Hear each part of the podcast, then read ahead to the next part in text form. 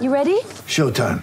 On May 3rd, summer starts with The Fall Guy. Let's do it later. Let's drink a spicy margarita. Make some bad decisions. Yes.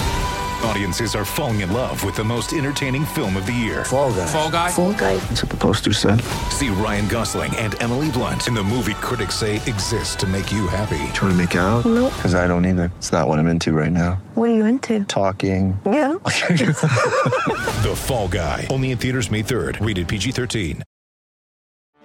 Get ready for the greatest roast of all time the Roast of Tom Brady, a Netflix live event happening May 5th. Hosted by Kevin Hart, the seven time world champion gets his cleats held to the fire by famous friends and frenemies on an unforgettable night where everything is fair game. Tune in on May 5th at 5 p.m. Pacific time for the Roast of Tom Brady, live only on Netflix. Coming up on today's episode, we look back at the disastrous trip out to Florida and where in the world the Jets go from here. Hello, everybody. Recording live from somewhere.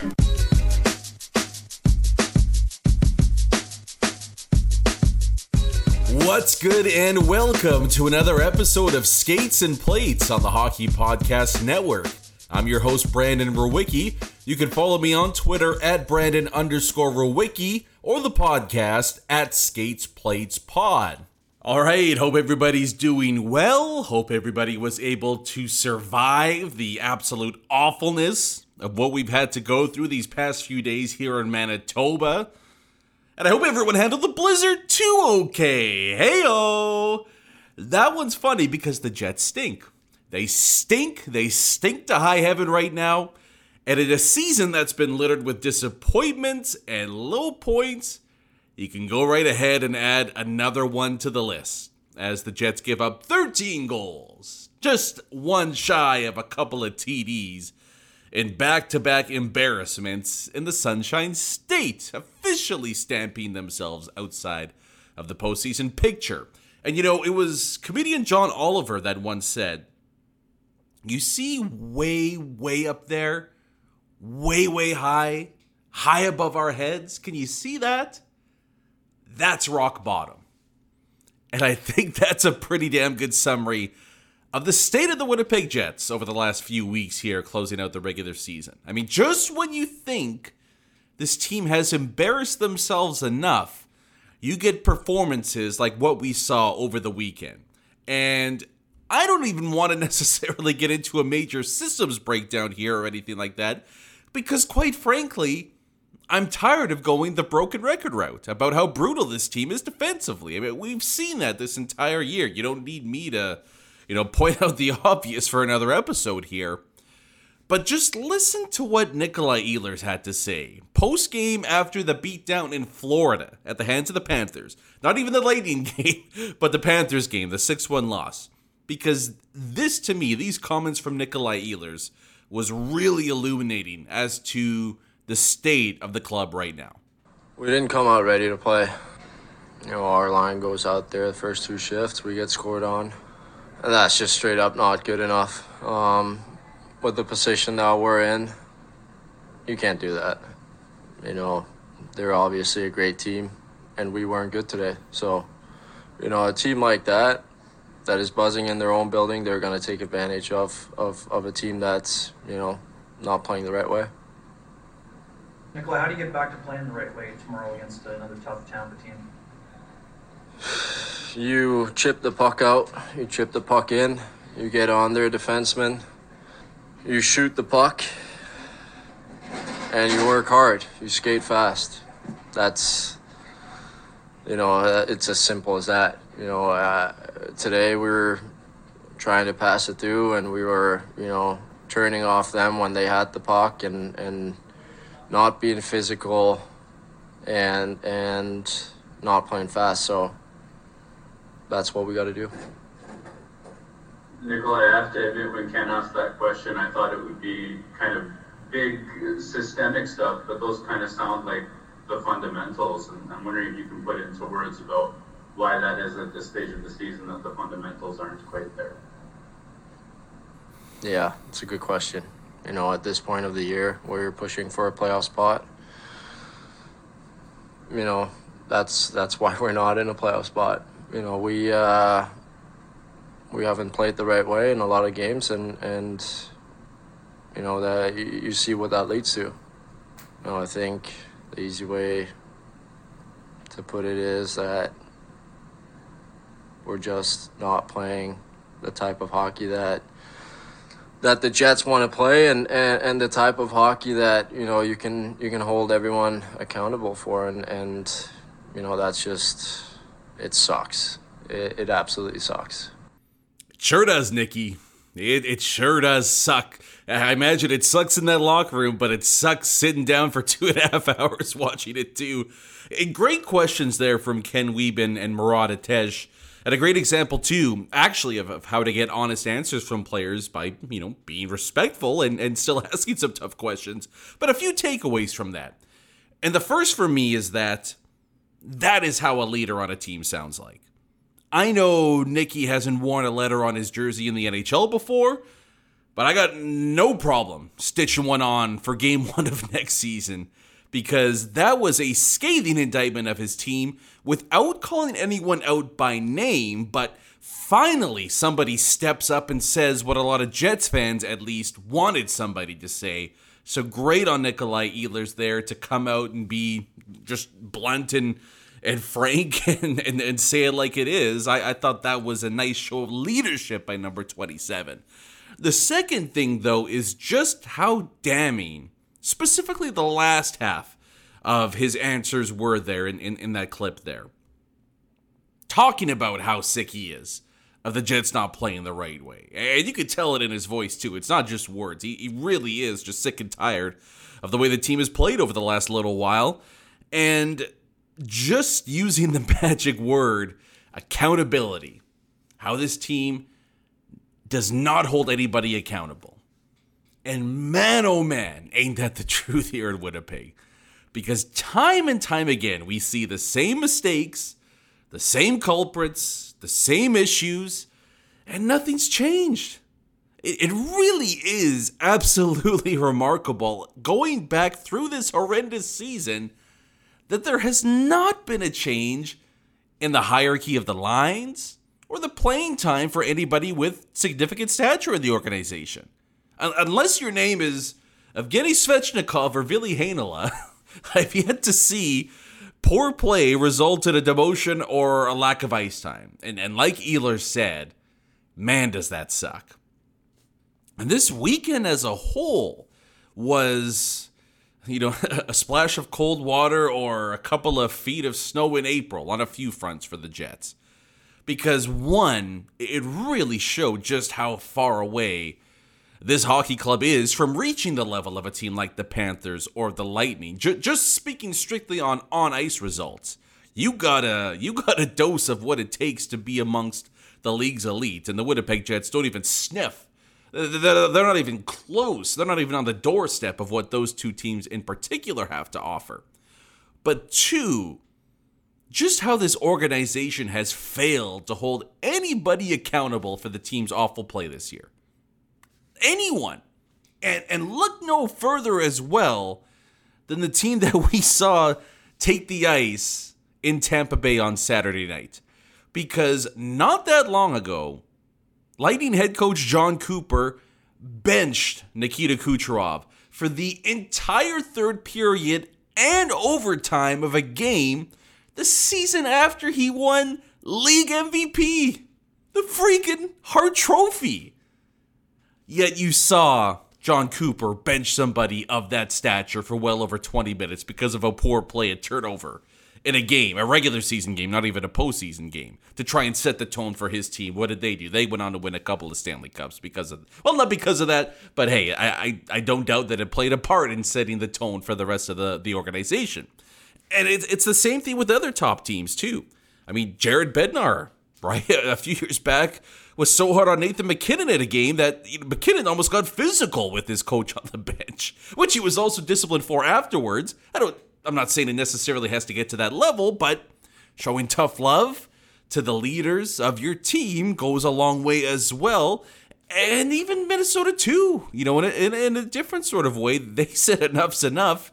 They eat like 30 million cap space or whatever it is for these next few seasons because they wanted to set a standard in their organization. They held their previous leadership group accountable for poor attitude and subpar play. And they showed them the door, and, and, and look where they are this year, and, and they're thriving and surviving and well on their way to potentially a deep playoff run. So the Jets have have so far to go in so many areas.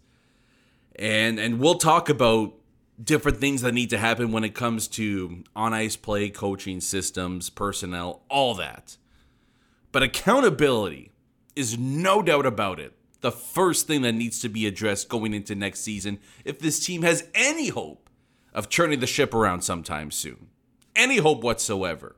Number one defenseman, better team play, a more balanced forward core. All that stuff's important. It's not as important as changing what's rotten. And and that's kind of the ironic thing about this is, you know, having a Dane step up to the mic and speak the truth because there is something rotten in the state of Denmark when it comes to the Winnipeg Jets in 2021-2022.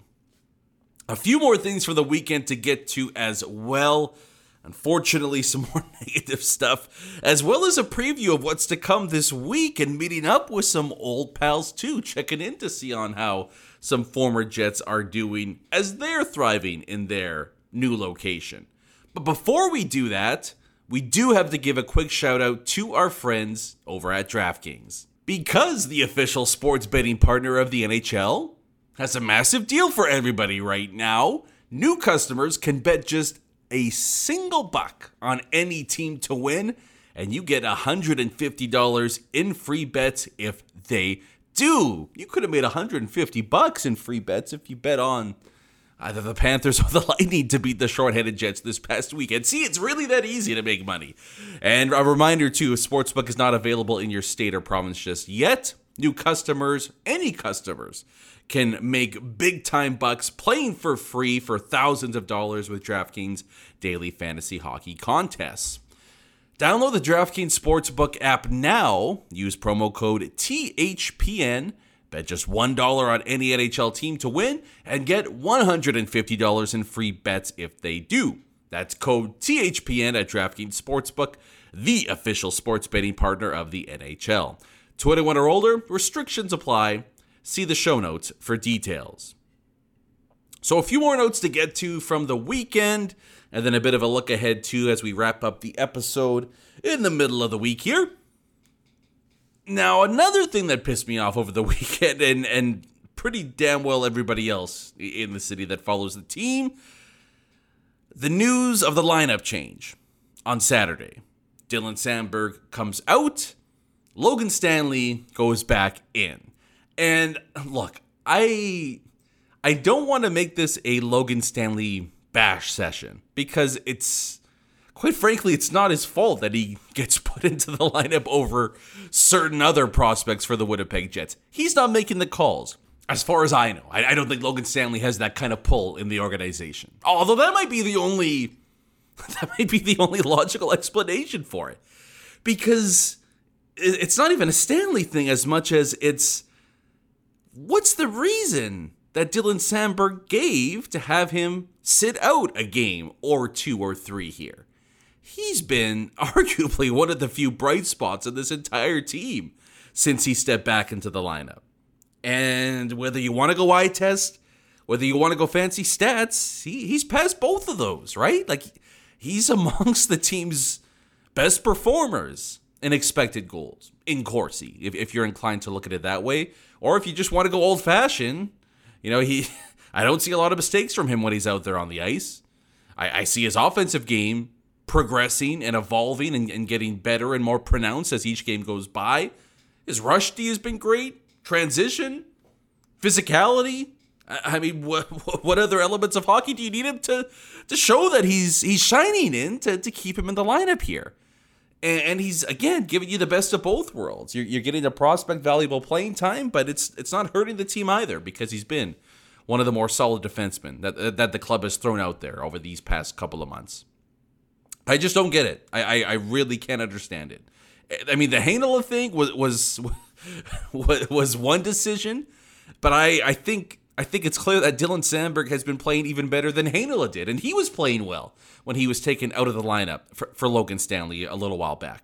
And maybe the thing that, that pissed me off the most about this whole situation here was Dave Lowry's comments as to why he made the move going into the Tampa Bay game. And, and I'll, I'll paraphrase it here, but it was the line, you know, we thought it was Logan Stanley's time to get back in. It, it had been enough time for him on the sidelines. We needed to get him back into a game. what the hell does that even mean? why why is it Stanley's time to get back in? Why why hasn't it been Ville Heinola's time to get back into the lineup? He, he's missed more time than than anybody else here, right? Like if, if you're gonna put somebody in, would it not would it not make the most sense to give the guy that's been on the sidelines the longest a bit of a shot to to show what he could show in the lineup? And, and at that point, why isn't it Samberg's time?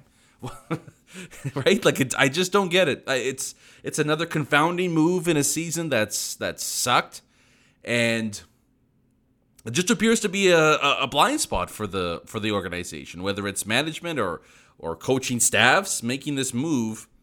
Sorry, you just you can't convince me that Logan Stanley's a better option at this point than Dylan Samberg in the lineup. Again, I, I don't want to make this a, a Stanley bash session because it's you know not his fault here, but you're talking about accountability and, and, and rewarding players for strong play.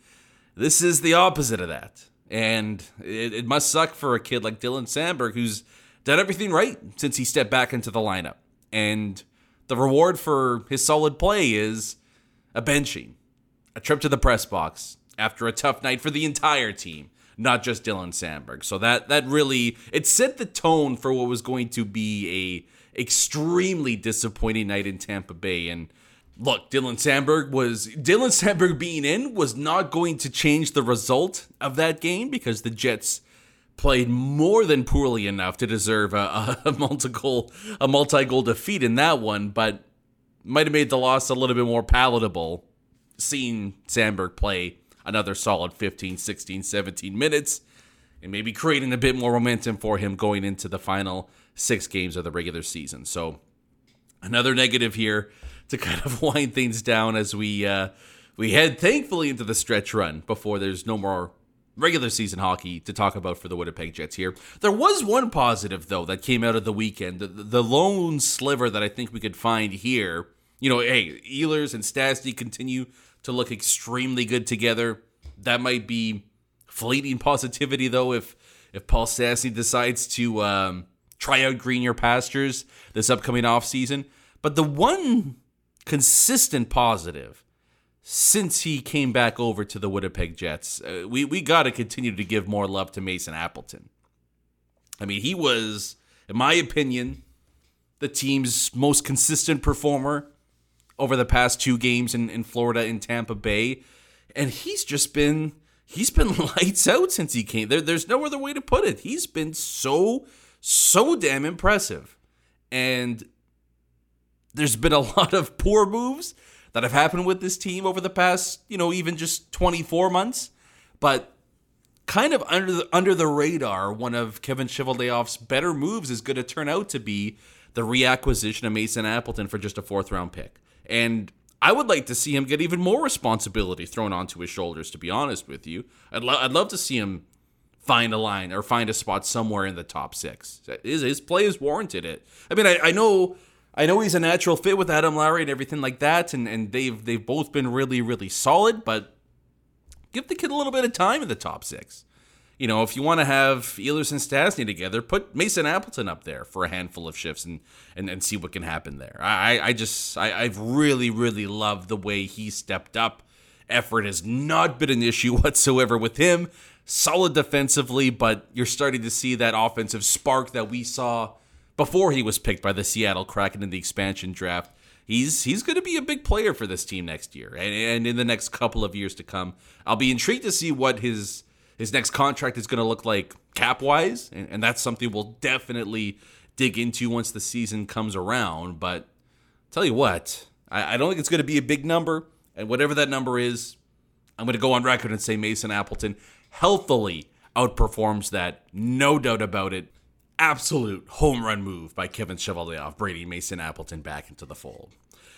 So yeah, that that was the lone positive of the, of the weekend here. But we'll uh, we'll switch gears quickly as we wrap up the episode, and we'll look ahead here to a pretty busy week for the Winnipeg Jets. Like I said, just a handful of games before the regular season wraps up, and the first of those goes Tuesday night against some familiar faces as the Jets head out on the road to take on the New York Rangers the Andrew Copp and Jacob Trouba, in part, led New York Rangers here. And I just thought, you know, for those that haven't been keeping tabs on, on both of those players, you could take a minute to do so right now. I did a little bit of work for you guys, so you don't have to here. But starting with Andrew Copp, look, I, I love the haul the Jets got for him. It was honestly a little bit higher than I than I kind of anticipated, and I was on the uh, on the optimistic side of the fence when it came to that. But damn, is he a good player? Like, like hey, the, the trade haul was good, but oh man, the Winnipeg Jets are gonna miss a guy like Andrew Copp in their lineup, and they're gonna be trying to find a way to replace him, uh, right? Like they're gonna they're gonna try to find their their next Andrew Copp wherever that might be. But he's gone into New York and fit in absolutely seamlessly.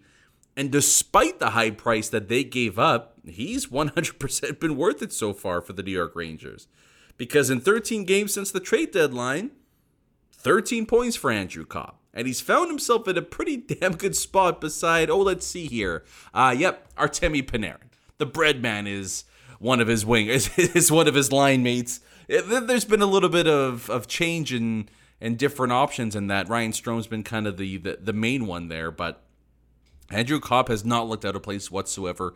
Played with one of the most talented players in the NHL in Artemi Panarin and you're talking about a point a game guy that's solid defensively and can play down the middle and out there on the wing. He, he's been everything that the New York Rangers could have possibly hoped for. And yeah, I, I don't think Andrew Copp being in Winnipeg changes the playoff fates or anything like that. But man, that is a massive, massive hole that the Jets are going to have to try to find a way to fill next season. And I don't think it's going to be Andrew Copp coming back a la Mason Appleton. I think he's going to be getting himself a pretty damn good paycheck somewhere by some team this offseason. But at the very least, you know, in a season that sucked for the Jets, good to see a former Jet find some success because Andrew Copp has been really, really stellar for the New York Rangers since moving over there a couple of weeks ago. So good for him. That's nice. Jacob Trouba, meanwhile, for those that haven't been keeping up with his play, um, I, I, I guess you'd say he's been he's been solid. He's been you know good, but not great for the Rangers. That that kind of describes his entire tenure with the Blue Shirts, doesn't it? Like he he definitely has not lived up to the hefty eight million eight million dollar cap hit that he's uh, pulling in here.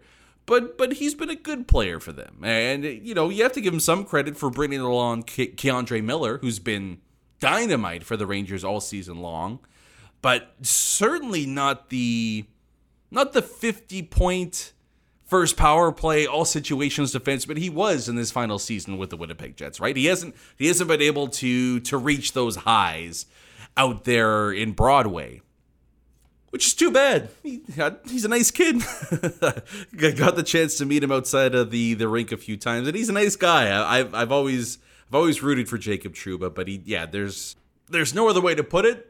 Been a pretty decent sized struggle for for Jacob Trouba out there with the Rangers his first few seasons with the team. And even with Neil Pionk struggles this year, yeah, I, don't think there's too many Winnipeg Jets that want to do over on that trade. And it's funny too because at the time, and I was probably in this group, not real hopeful that that one was going to work out well for Winnipeg. But having a Heinola to go along with a Neil Pionk and avoiding paying $8 million to Jacob Trouba, uh, I think that one worked out pretty well for the Jets. So we'll see how those two look, how Trouba and Copp look when they take on the Winnipeg Jets. Copp's first game against his former team. That'll be fun. That'll be cool to see. We'll see if we can get a much better effort at the very least before we talk about results with the Winnipeg Jets in that game on a Tuesday night. But that's where we're going to leave it for this episode. We'll cap it off there. Thank you guys once again so much for listening. We'll get back at it on Friday with a couple of games to break down for you. The aforementioned game against the Rangers, followed by a matchup against Oh, and let's hope it's not as ugly as the first time these two teams met. But the Carolina Hurricanes welcome in the Winnipeg Jets on Thursday night. Oh, and then the Avalanche are the, the next matchup on the schedule after that. So it's uh, it's a bit of a bit of a daunting stretch here for the Jets. Though we'll get into those games, Rangers, Hurricanes, by the time we come back to Friday's episode. Might also throw in an interesting question regarding Kevin Cheveldayoff and management's future here with the Winnipeg Jets. But we'll get to that when we get back to it to wrap up the rest of the work week here on a Friday. Until then, though, once again, thank you guys so much for listening to another episode of Skates and Plates right here on the Hockey Podcast Network. I'm your host, Brandon Verwicki. We'll get back at it on Friday. Until then, stay safe. Have a great week, everybody. Stay out of the snow as well. Peace.